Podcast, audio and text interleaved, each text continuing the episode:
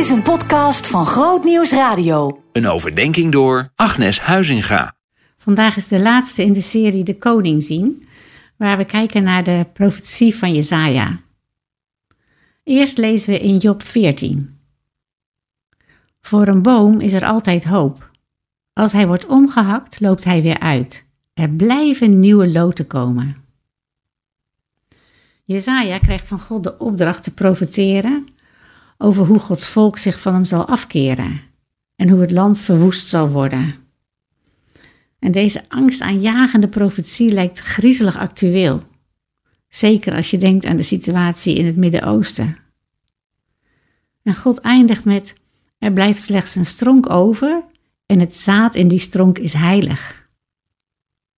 Of in een mooiere vertaling, wat mij betreft, zoals de terebint en eik een stronk nalaten als ze geveld zijn, zo zal het heilige zaad de stronk zijn in het land.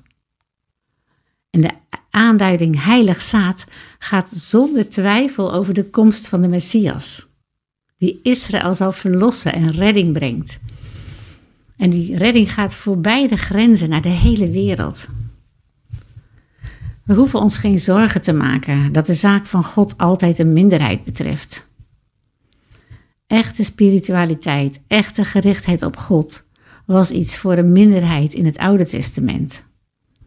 En dat was het in het Nieuwe Testament. En dat is, dat is het vandaag nog. Het is niet moeilijk om een parallel te zien tussen de tijd van Jesaja en onze tijd.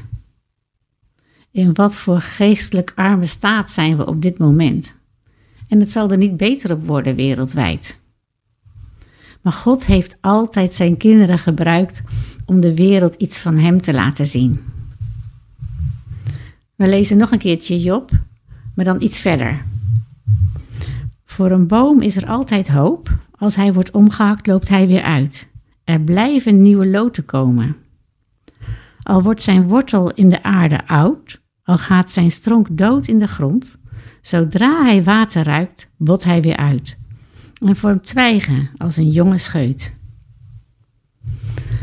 Nou, dat vind ik zo hoopvol. Hè? Het water als symbool van de Heilige Geest brengt ons leven. En zo danken wij, Vader.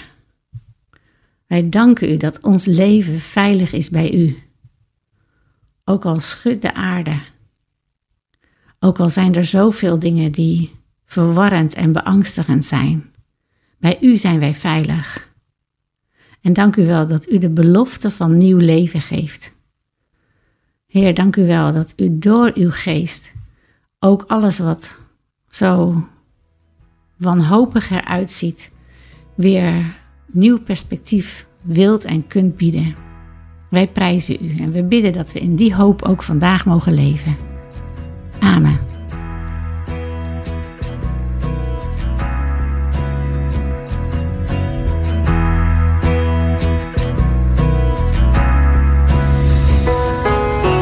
Meer verdieping? grootnieuwsradio.nl slash podcast